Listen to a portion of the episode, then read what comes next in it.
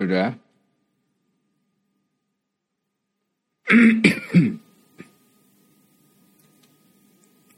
السلام عليكم ورحمة الله وبركاته بسم الله الرحمن الرحيم الحمد لله رب العالمين والصلاة والسلام على أشرف الأنبياء والمرسلين سيدنا وحبيبنا ومولانا وقرة أعيننا محمد وعلى آله وأصحابه ومن تبعهم بإحسان إلى يوم الدين. رب اشرح لي صدري ويسر لي أمري واحلل عقدة من لساني يفقه قولي. رب زدنا علما ورزقنا فهما. آمين يا رب العالمين. أما بعد. Teman-teman, Mari kita melanjutkan ngaji kitab Al-Iqtisad. Fil I'tiqad. إلى روح نبينا وشفينا محمد صلى الله عليه وسلم وإلى أرواح الأنبياء والمرسلين وإلى أرواح الآل والأصحاب أجمعين وإلى أرواح الأولياء والشهداء والصالحين والأئمة المجتهدين والمؤلفين والمصنفين خصوصا روح سلطان الأولياء الشيخ عبد القادر الجيلاني والإمام الجنيد البغدادي وحجة الإسلام أبي حامد الغزالي والشيخ الأكبر مفيد ابن عربي والإمام أبي الحسن الشاذلي وإلى أرواح أولياء الله تعالى في أرض نسنترة خصوصا أرواح ولسان وروح وليلى جدنا محمد متمكن. وتصلى الله أسرارهم ونور ضرائحهم وعدم بركاتهم ونفعنا بعلومهم وأمدنا بمددهم. وإلى أرواح أموات المسلمين والمسلمات والمؤمنين والمؤمنات من مشارق الأرض ومغاربها برها وبحرها عدد ما كان وما يكون خصوصا أرواح مؤسسي جمعية نهضة العلماء والجمعيات الإسلامية الأخرى خصوصا روح حضرة الشيخ هاشم أشعري شيخنا خالد بنكالان كباب حسب الله في بشي سانسوري كي واحد دستور Kiai Ahmad Siddiq, Kiai As'ad, Kiai Maksum, Kiai Adi Maksum, Kiai Abdullah Salam, Kiai Sahal Mahfud, Kiai Bishri Mustafa. غفر الله ذنوبهم وستر عيوبهم ويعلي درجاتهم ونفعنا بعلومهم وإلى أرواح سائر آبائنا وأمهاتنا وأجدادنا وجداتنا ومشايخنا ومشايخ مشايخنا خصوصا روح أبي عبد الله الرفاعي وروح أمي السلامة وروح أمي فاطمة. غفر الله ذنوبهم وستر عيوبهم ويعلي درجاتهم. شأن الله لهم الفاتحة. أعوذ بالله من الشيطان الرجيم. بسم الله الرحمن الرحيم. الحمد لله رب العالمين الرحمن الرحيم. مالك يوم الدين. إياك نعبد وإياك نستعين. اهدنا الصراط المستقيم. صراط الذين أنمت عليهم. أو غير المغضوب عليهم ولا الضالين. آمين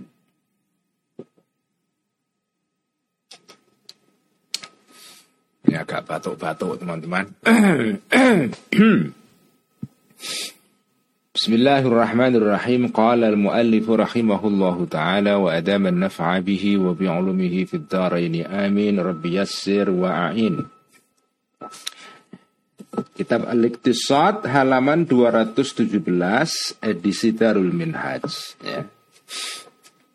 Fa'inkila di tengah-tengah itu ya. Fa'inkila ad-dalilu la yasuku ila muhalin. La la yufhamu wa ma dzakartumuhu ghairu mafhum.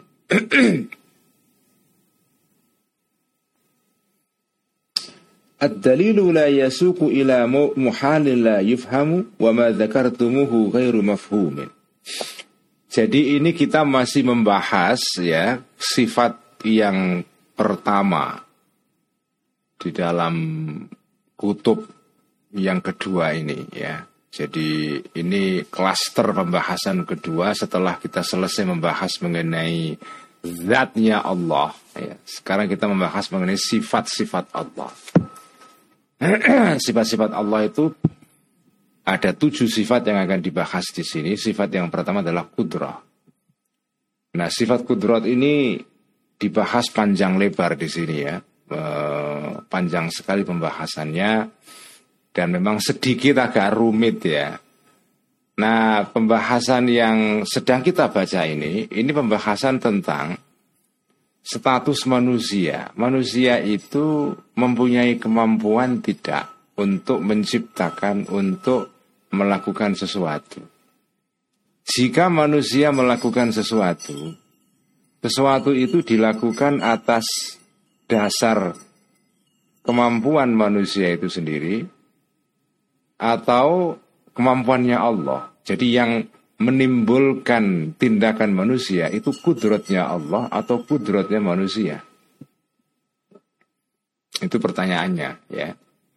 Jadi salah satu cabang pembahasan tentang sifat kudrat adalah hubungan antara kudratnya Allah dengan kudratnya manusia. Kalau manusia bertindak, kalau manusia melakukan sesuatu, tindakan manusia itu lahir dari kudrotnya dia sendiri atau dari kudrotnya Allah atau dari dua-duanya. ya, jadi ada ada tiga kemungkinan kan? Lahir dari kudrotnya Allah itu pertama, atau lahir dari kudrotnya manusia itu kedua, atau dari dua-duanya. Nah, sudah diterangkan sebelumnya kalau menurut orang-orang atau kelompok yang disebut dengan e, mujbirah ya atau jabariyah tindakan manusia itu lahir karena kudratnya Allah. Manusia tidak punya kudroh sama sekali. Nah, pendapat seperti ini itu tidak masuk akal. Karena kalau manusia tidak punya kudroh, tidak punya kemampuan melakukan sesuatu. Bagaimana mungkin manusia diperintahkan oleh Allah untuk melakukan ketaatan? Dan kalau manusia mengikuti perintah itu taat kepada Allah, dia diganjar, diberikan pahala. Itu kan tidak masuk akal. Bagaimana mungkin manusia diberikan pahala oleh Allah atas pekerjaan yang itu pekerjaan bukan ciptaan dia sendiri. Kudroh eh, pekerjaan manusia itu bukan lahir dari kudrotnya dia. Jadi pendapat kaum Jabariyah ini menimbulkan kemustahilan, ketidakmasuk akalan. Nah pendapat kedua adalah pendapatnya kaum Mu'tazilah yang mengatakan bahwa manusia punya kemampuan, punya kudroh. Jadi kalau manusia bertindak itu lahir semata-mata dari kudrotnya manusia.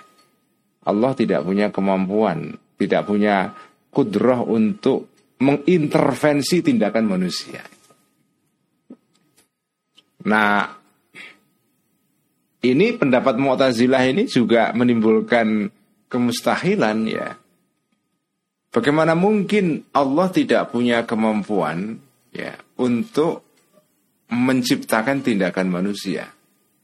Pertama itu berlawanan dengan apa namanya penegasan dalam banyak ayat dalam Al-Qur'an ya. Wallahu khalaqakum wa ma ta'malun. Allah menciptakan kalian dan tindakan-tindakan kalian dan banyak ayat-ayat yang lain yang menjelaskan hal seperti itu. Hadis juga banyak memuat keterangan yang serupa. Pertama itu melawan atau bertentangan dengan dalil-dalil dalam agama. Yang kedua, itu juga mustahil secara akal. Sebab seperti dikatakan di dalam keterangan sebelumnya, kudratnya Allah itu punya ta'aluk, punya hubungan. Hubungannya dengan apa? Allah itu punya kudro, punya kemampuan. Kemampuan untuk apa? Karena nggak mungkin kan kemampuan tok itu. Kemampuan itu punya hubungan dengan sesuatu yang menjadi objek dari kemampuan itu. Jadi kan punya kemampuan. Kemampuan untuk apa? Untuk untuk belajar, untuk jalan untuk apa namanya bekerja untuk menulis untuk makan untuk minum. Itu semua kan kemampuan itu. Itu objek-objek dari kemampuan manusia. Manusia punya kemampuan punya kompetensi dan kompetensinya ini punya ta'aluk punya hubungan punya objek ya. Nah Allah juga sama kudratnya Allah ini ta'aluknya dengan apa Dikatakan dalam keterangan sebelumnya, kudrotnya Allah berta'aluk berhubungan dengan segala hal yang mungkin. Pokoknya kalau sesuatu itu kategorinya mungkin, mungkin itu artinya dia bisa ada, bisa dia dia bisa ada, bisa juga tidak ada.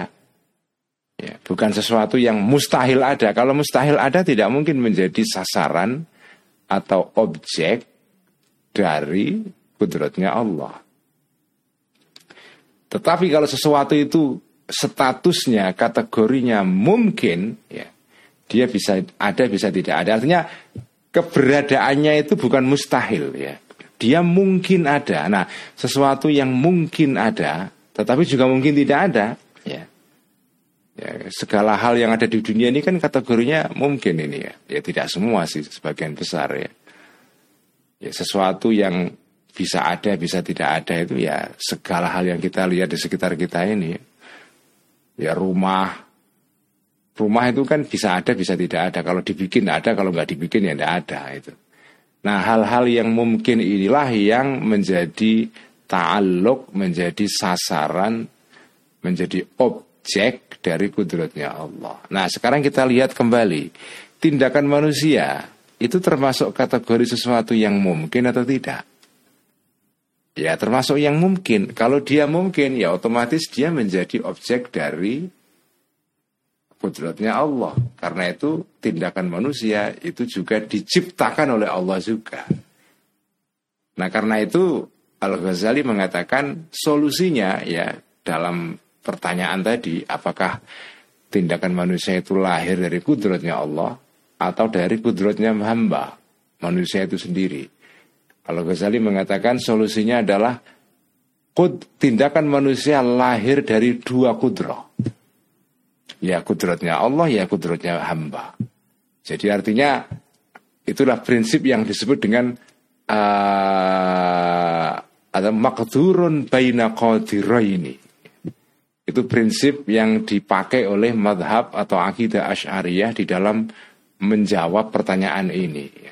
Jadi prinsipnya adalah ada sesuatu yang merupakan hasil dari dua kudrat. Ya, maka turun bayina ini sesuatu ya tindakan yang has, merupakan hasil dari dua kodir, dua aktor atau dua agen yang punya kemampuan. Yang satu Allah, yang satu manusia. Nah kemudian dalam pembahasan sebelumnya diterangkan tentang bahwa prinsip makdurun baina qadiraini itu mungkin terjadi. Bukan sesuatu yang mustahil. Karena ada yang mengatakan tidak mungkin pekerjaan kok hasil dari dua orang itu tidak bisa itu. Al-Ghazali menunjukkan bisa. Ya, bisa. Nah keterangannya sudah kemarin. Nah sekarang, nah ini saya memberi pengantar dulu karena supaya sampai paham uh, kalimat yang nanti paragraf yang akan saya baca. Ini ini bridging dulu ini ya. Setiap saya ngajikan selalu saya kasih bridging itu. Jembatan dulu biar nyambung dengan penjelasan sebelumnya karena sampai kan mungkin udah lupa ya. Nah, kemarin ditanyakan ada ada satu pertanyaan. Seandainya, ini seandainya. Tadi kan Al-Ghazali mengatakan ada prinsip makdurun bayina qadira ini. Ada dua kudrat menghasilkan tindakan yang sama. Jadi kalau manusia bertindak itu tindakan manusia itu merupakan hasil dari kudratnya Allah dan kudratnya manusia. Artinya satu tindakan hasil dari dua kudrat. Nah pertanyaannya seandainya manusia kepengen menggerakkan tangannya Sementara Allah kepingin mendiamkan ya tangan manusia itu tidak menggerakkan. Mana yang menang? Kudrotnya Allah atau kudrotnya manusia? Karena ini dua kudroh ya menghendaki dua hal yang bertentangan. Kudrotnya Allah apa ya eh, ingin ya atau apa namanya kudrotnya Allah ini eh, berfungsi atau kepingin atau menghendaki tangan manusia tidak bergerak. Kudratnya manusia menghendaki tangan manusia bergerak. Nah ini yang menang kudrat yang mana ini? Jadi ada manusia kepingin menggerakkan tangannya. Sementara Allah tidak menghendaki tangannya manusia itu bergerak. Ini kan ada dua kudrat yang bertentangan. Mana yang lebih menang? Jawabannya ditafsil ya. Ini namanya Ini namanya prosedur berpikir uh, apa namanya uh, asabr wa taksim ya itu itu cara bernalar yang selalu dipakai oleh Al Ghazali dalam kitab ini. Dilihat ada ada ada beberapa kemungkinan ya. Ada kemungkinan kemungkinan pertama ya. Kemungkinan pertama adalah kudrotnya Allah dan kudrotnya manusia efektif semua, jalan semua. Allah menghendaki tangan manusia bergerak, eh berhenti tidak bergerak, diam. Manusia menghendaki tangannya bergerak. Dua-duanya efektif kudrot ini. Kudrotnya Allah ya jalan, kudrotnya manusia ya jalan. Opsi pertama ini jelas mustahil karena artinya ada ada kudroh yang menghendaki dua hal yang bertentangan. Yang satu menghendaki tangan berhenti, yang satu menghendaki tangan bergerak. Kan tidak mungkin tangan kok berhenti dan bergerak sekaligus itu kan tidak bisa. Kalau berhenti dan bergerak secara berurutan bisa. Tapi kalau berhenti dan bergerak sekaligus pada saat yang sama itu kan tidak mungkin terjadi. Karena itu opsi pertama ini mustahil terjadi. Kita eliminasi, ya, itu namanya asal berbuat taksim ya kita kategorisasikan, kita lihat opsi-opsinya yang tidak mungkin opsi tertentu kita eliminasi. Opsi kedua, baik kudrotnya manusia maupun kudrotnya Allah tidak efektif dua-duanya. Artinya tangannya manusia ya tidak bergerak, ya tidak diam. Itu juga mustahil, kan tidak mungkin kok sesuatu tidak diam, ya tidak bergerak. Ya, sesuatu itu kan kalau diam ya tidak bergerak, kalau bergerak ya tidak diam. Itu kan hanya dua pilihannya. Tapi ini ya tidak diam ya tidak bergerak. Ini namanya mustahil juga. Jadi opsi kedua dieliminasi. Opsi ketiga adalah opsi ketiga adalah yang menang adalah kudratnya Allah karena Allah lebih berkuasa. Nah, ini kayaknya kayaknya masuk akal kan? Kudratnya Allah lebih berkuasa karena Allah lebih maha kuasa. Oleh karena itu yang menang adalah kudratnya Allah. Kudratnya manusia kalah. Artinya karena Allah menghendaki tangannya manusia itu berhenti, diam, maka yang menang adalah kudratnya Allah. Jadi kesimpulannya tangan manusia tidak bergerak, diam. Nah opsi ketiga ini juga mustahil. Kenapa? Karena ini agak jelimet keterangannya ya, tapi kalau diringkaskan begini, karena kudrot itu ya, itu adanya kudroh, adanya kemampuan itu sekedar ya, adanya kemampuan itu sekedar e, memungkinkan sesuatu itu lahir itu. Jadi misalnya manusia punya kemampuan bergerak misalnya. Itu jadi sifat kudroh itu sekedar hanya menjadi syarat sesuatu itu muncul. Ya. Jadi Allah punya kudrot, manusia punya kudrot ya. Nah kudrot ini dua kudrot ini memang kudrotnya Allah itu lebih lebih lebih lebih besar kudratnya manusia lebih kecil. Ya sudah pasti karena hamba. Tetapi itu tidak menghilangkan fakta bahwa intinya kudrat baik kudratnya Allah maupun kudratnya manusia itu intinya hanya kudrat itu mem mem membuat sesuatu yang semula tidak ada menjadi ada.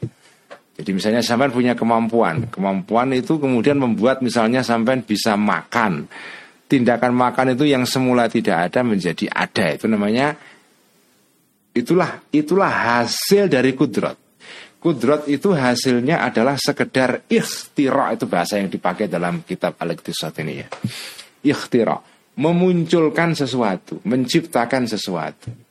Adapun sesuatu yang diciptakan itu ada yang lebih besar lebih kecil. Itu itu urusan lain bahwa Allah itu kudratnya lebih besar maka lebih bisa menciptakan sesuatu yang lebih gede itu sudah pasti.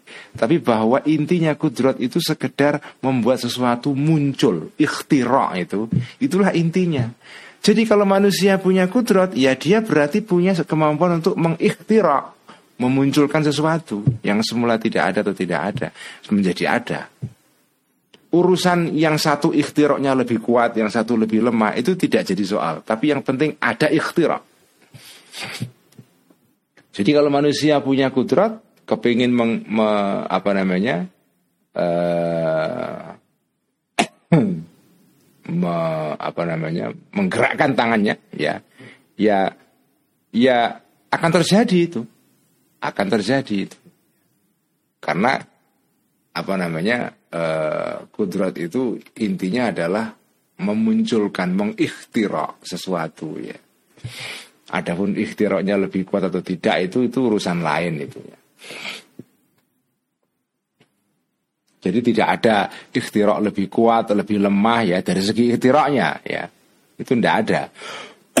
Baik kudratnya Allah maupun kudratnya hamba itu punya kesamaan yaitu dalam hal ikhtirok ini memunculkan sesuatu ya.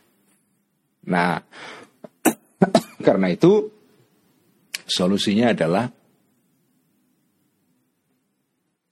ada prinsip makadurun baina ini. Ada dua tindakan yang beras ada satu tindakan yang berasal dari dua kudrat. Kudratnya Allah dan kudratnya hamba itu. Jadi kalau manusia bergerak ya, itu ya geraknya karena kudratnya dia dan juga dari karena kudratnya Allah dua-duanya itu. Meskipun ini belum menjawab pertanyaan tadi sebetulnya ya. Tadi kan pertanyaannya adalah Allah menghendaki tangannya manusia itu diam, manusia menghendaki bergerak. Bertentangan ini. Lalu solusinya seperti apa? Kalau prinsip, kalau solusinya adalah makdurun baina ini, uh, apa namanya ada sesuatu yang dihasilkan dari dua kudroh ya. itu itu mungkin terjadi kalau sesuatunya sama. Kudratnya Allah menghendaki tangan manusia bergerak kudratnya manusia juga menghendaki tangan manusia bergerak. Jadi dua-duanya sama. Tapi kalau yang satu menghendaki diam yang satu menghendaki gerak terus gimana itu jadi di sini ya menurut saya ya eh, Al Ghazali belum menurut saya mungkin saya belum paham sepenuhnya tapi menurut saya belum menjawab sebetulnya ya pertanyaan uh, seorang lawan yang dibayangkan ini.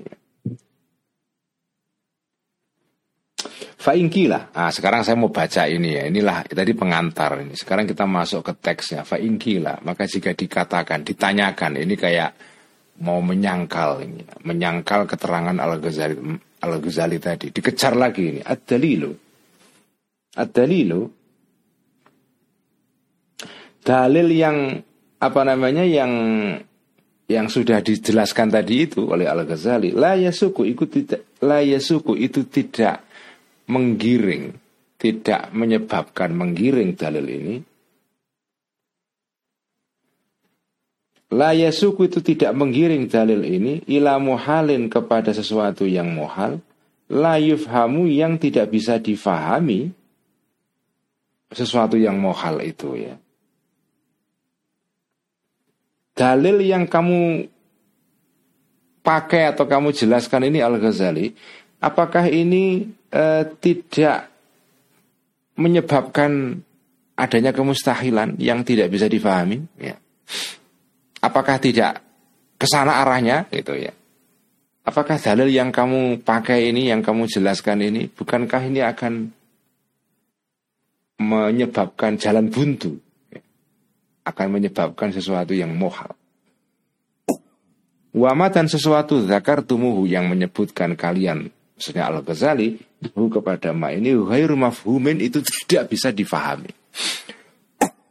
Ini kayaknya susah difahami. Tadi kan saya juga nggak paham itu karena masih ada hal yang belum kejawab ini ya. Kalau kudratnya Allah menghendaki tangan manusia diam, manusia menghendaki gerak. Nah ini gimana? Dua hal bertentangan ini. Apakah apakah apa tidak menimbulkan kemustahilan ini? Gulna menjawab kaku.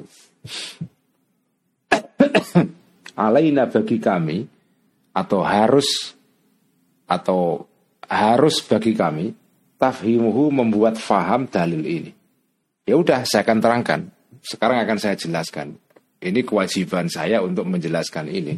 Wahua dan tafhim ini adalah anna sesungguhnya kami yaitu Al-Ghazali nakulu mengatakan kami ikhtira'ullahi ta'ala ikhtira'nya Allah Ta'ala menciptakannya Allah Ta'ala lil harakati kepada gerak fiyadil abdi di dalam tangannya seorang hamba makulun itu bisa dimengerti bisa dipahami bisa dinalar ya Duna antakuna tanpa ada al harakatu gerak makduratan itu di mampui lil abdi bagi seorang hamba. Famahma khalaqo maka setiap saat menciptakan Allah ini al harakata gerak wa dan menciptakan Allah ma'aha bersama gerak ini kudratan kemampuan alaiha terhadap gerak. Karena maka adalah Allah huwa Allah ini al mustabidda itu yang memonopoli ya.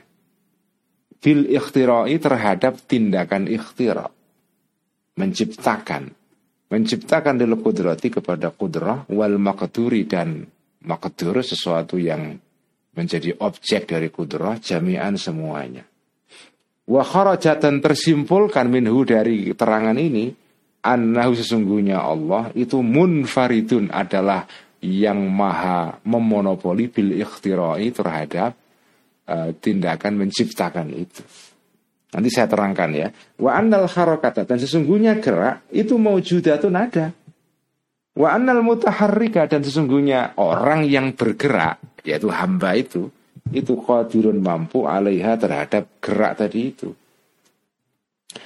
Wa bisababi kaunihi dan karena sebab adanya hamba ini atau mutaharrik qadiran itu mampu maka faroko berbeda e, mutaharrik ini hamba yang bergerak ini atau faroko berbeda haluhu keadaannya mutaharrik hamba yang bergerak ini halatal murtaidi keadaannya seseorang yang bergerak secara mekanik. Seperti orang yang terkena penyakit Parkinson misalnya. Itu kan geraknya bukan karena kehendak tapi otomatis saja nggak bisa dia kendalikan. Fantafat maka tertolaklah al iskalatu iskal ya kesulitan kesulitan dalam pemahaman pertanyaan pertanyaan uh, kulluha semuanya iskalat itu. Jadi jawabannya atau atau keterangannya begini. Tadi kan dikatakan manusia eh, ada prinsip makdurun baina ini. Ada sesuatu yang uh, dimampui ya. Makdurun itu sesuatu yang dima, sesuatu yang menjadi hasil dari kudroh ya. ya. Kemampuan itu kan menghasilkan sesuatu yang menjadi objek dari kemampuan itu. Misalnya dari kemampuan dari kudroh lahir misalnya tindakan makan, tindakan tidur, tindakan bekerja, tindakan berjalan, minum itu semua kan hasil dari kudrah itu kan, ya. Nah, tadi dikatakan bahwa tindakan manusia itu hasil dari dua kudrah, kudratnya hamba itu sendiri dan kudratnya Allah. Ini gimana? Ini sesuatu yang nggak bisa dipahami ini. Ini gimana? Keterangannya begini. Jadi kalau mau diringkaskan ya, tindakan manusia itu adalah merupakan hasil dari kudratnya Allah. Itu yang paling utama. Jadi semua hal yang dikerjakan manusia itu adalah hasil dari kudratnya Allah. Oke? Karena kudratnya Allah ini meliputi segala hal. Jadi semua tindakan yang dilakukan oleh makhluk termasuk manusia itu hasil dari kudratnya Allah. Manusia sebetulnya tidak punya kemampuan untuk bertindak karena semua tindakannya adalah merupakan hasil dari kudratnya Allah. Cuma, nah ini kudratnya Allah ini Allah itu dari kudratnya Allah ini lahir kudrah baru yang tercipta di dalam diri manusia. Dengan kata lain, manusia bertindak itu karena kemampuan yang diciptakan oleh kudratnya Allah. Itu intinya begitu. Jadi manusia pada dasarnya pada dasarnya itu tidak punya kudrat apa apa pun. Manusia itu pada dasarnya tidak mampu bertindak. Dia mampu bertindak karena ada kudrat dalam dirinya yang diciptakan oleh kudratnya Allah. Jadi ini ada dua kudrat, dua tingkat. Ya. Tingkat pertama adalah kudrat yang maha mutlak, itu kudratnya Allah. Kedua adalah kudrat yang diciptakan oleh kudrat yang maha mutlak ini. Jadi manusia itu punya kemampuan. Tidak seperti pendapat orang-orang Jabariyah, orang-orang determinis itu yang mengatakan manusia tidak punya kemampuan apa pun. Enggak. Menurut Asy'ariyah manusia punya kemampuan, cuma kemampuannya manusia itu merupakan ciptaan dari kemampuannya Allah. Makanya prinsip makdurun baina qadira ini itu mungkin terjadi. Cuma ini ada dua kudroh yang satu kudrot mutlak, yang satu kudrot yang relatif, yang nisbi, yaitu kudrotnya manusia. Manusia punya kudrot, tapi kudrotnya manusia itu hasil ciptaan dari kudrotnya Allah. Jadi manusia itu mampu bertindak karena adanya, adanya kudrot, adanya kemampuan. Tapi kemampuan ini adalah diciptakan oleh kudrotnya Allah. Jadi kalau tidak ada kudrot yang diciptakan oleh Allah pada diri manusia, maka manusia tidak akan mampu berbuat apa pun. Itu arti dari ini. Jadi kalau begitu eh, pertanyaan tadi itu bagaimana kalau kudrat itu kudratnya Allah menghendaki tangan manusia diam dan manusia kudratnya menghendaki tangannya bergerak. Itu pertanyaan ini tidak tidak bisa dinalar. Tidak bisa dinalar. Kenapa? Karena manusia itu bertindak karena kudratnya Allah.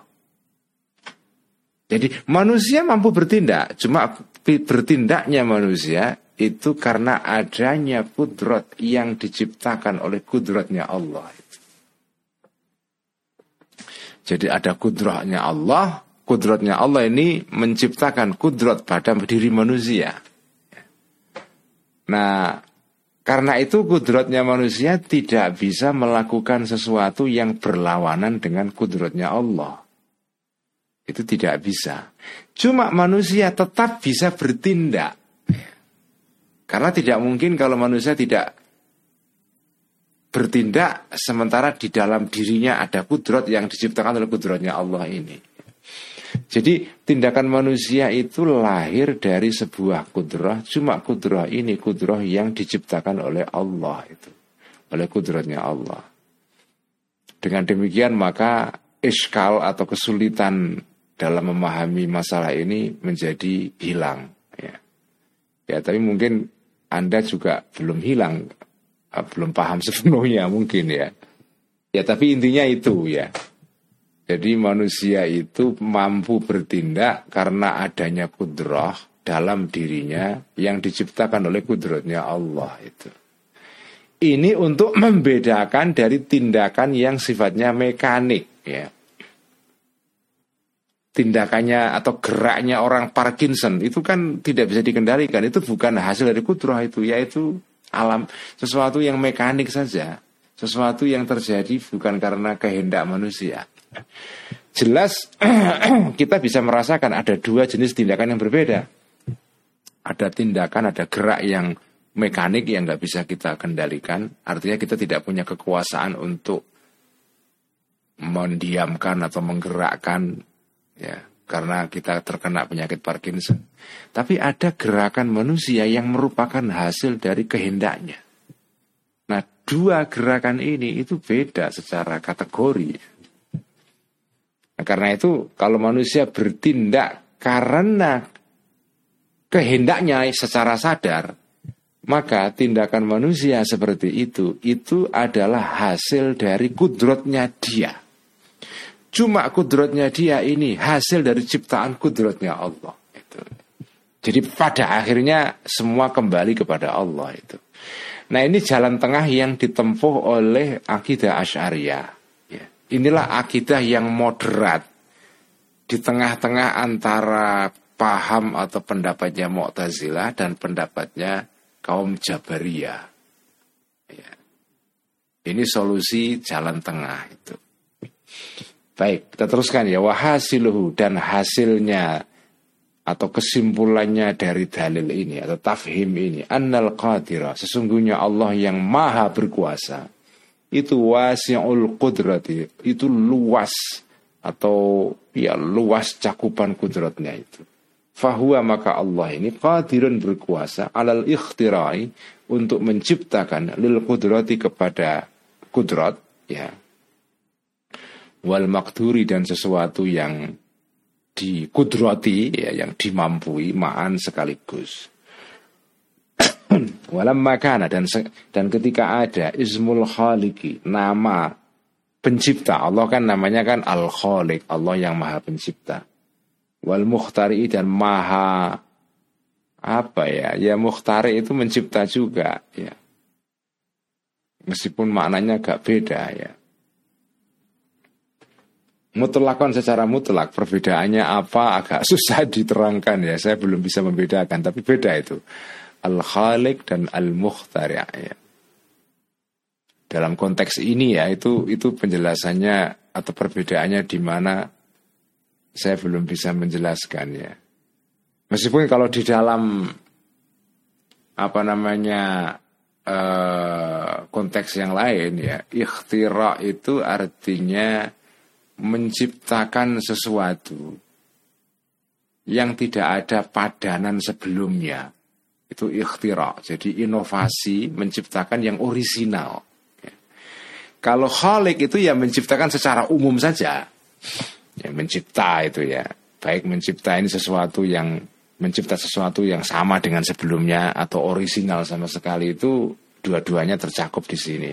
Tapi kalau muhtari atau ikhtira itu mencipta sesuatu yang tidak pernah ada model atau presiden sebelumnya. Jadi orisinal sekali.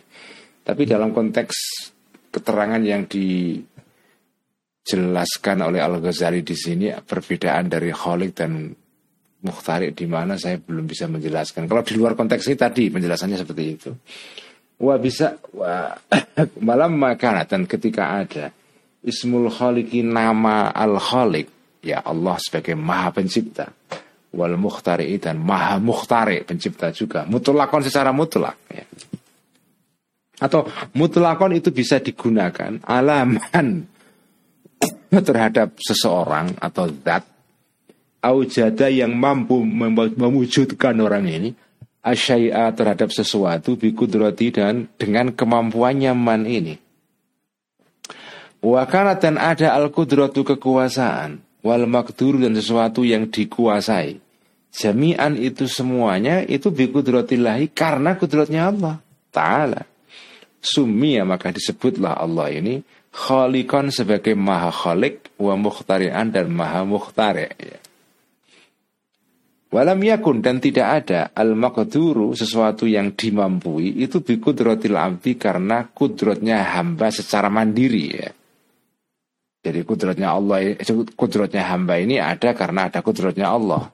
Bukan karena kudratnya manusia itu sendiri tanpa ada hubungannya dengan kudratnya Allah. Wa ingkana walaupun ada, ya makadur ini maha bersama kudratil abdi.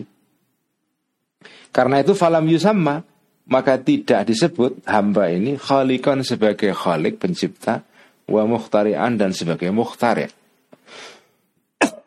Jadi hamba ini tidak menciptakan tindakannya sendiri. Meskipun dia punya kudrat. Jadi tindakan kudratnya manusia itu menghasilkan tindakan. Tapi kudratnya manusia itu memang menghasilkan tindakan, tapi tidak menciptakannya. Ah, jadi kalau kudratnya Allah itu menciptakan sesuatu. Mengikhtirak sesuatu. Kalau hamba itu kudrahnya tidak menciptakan sesuatu. Ya. Tapi dia apa? Nanti ada namanya sendiri, namanya kasab itu nanti ya. Inilah teori kasabnya al uh, asyariyah di sini nanti akan diterangkan ini. Wawajib dan wajib atau harus an untuk dicari lihadan namati terhadap model ini yaitu model kudroh yang tidak menciptakan. Tetapi tetap menjadi landasan terjadinya sebuah tindakan tapi tidak landasan yang bukan menciptakan. Nah ini namanya apa ini? Harus ada istilah baru ini.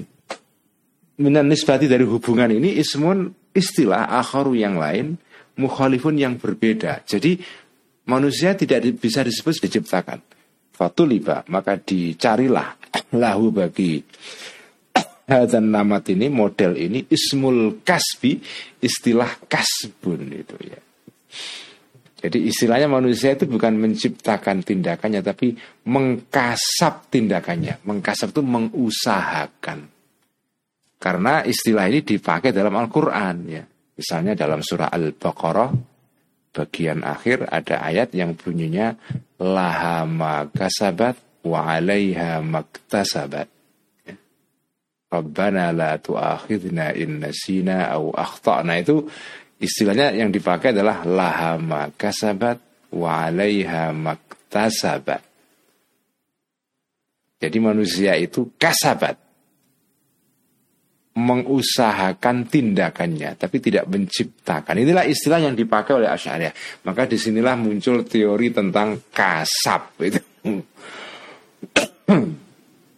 Manusia itu mengkasap tindakannya, bukan menciptakan tindakannya. Jadi jadi di sini Asy'ariyah itu tidak sama dengan Jabariyah, tapi juga tidak sama dengan Mu'tazilah. Jalan tengahnya adalah kasab.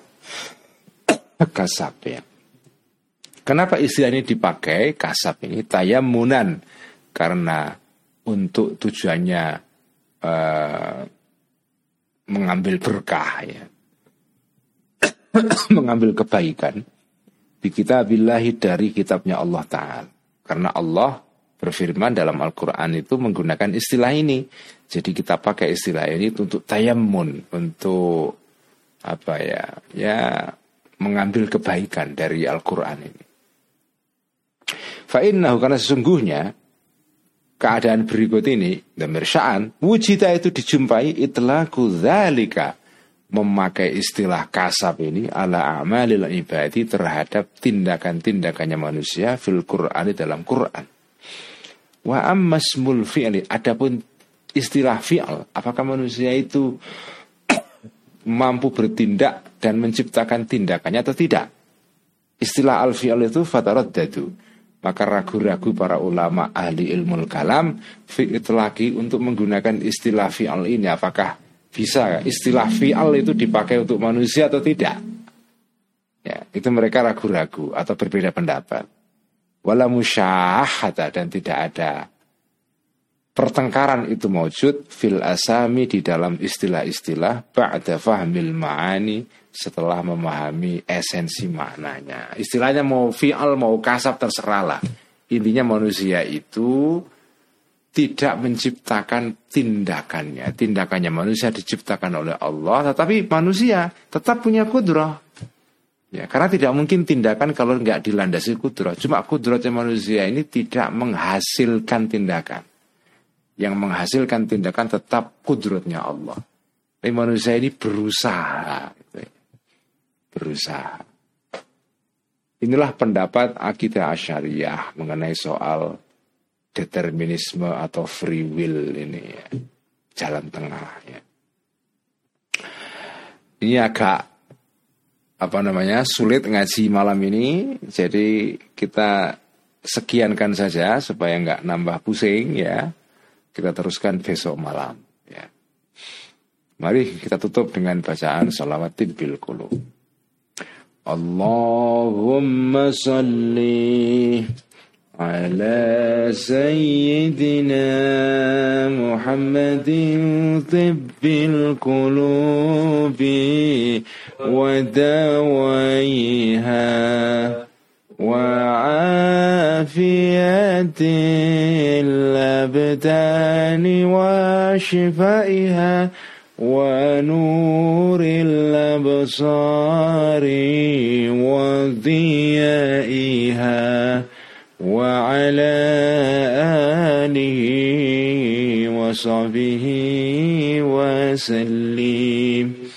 اللهم صلِّ على سيدنا محمد طب القلوب. ودوايها وعافية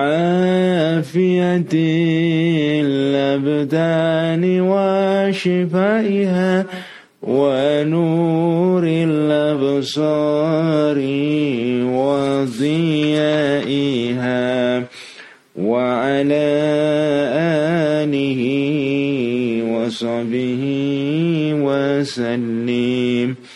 اللهم صل على سيدنا محمد طب القلوب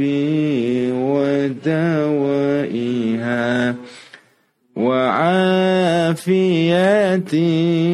الأبدان وشفائها ونور الأبصار وضيائها وعلى آله وصحبه وسلم. سكيان والسلام عليكم ورحمة الله وبركاته.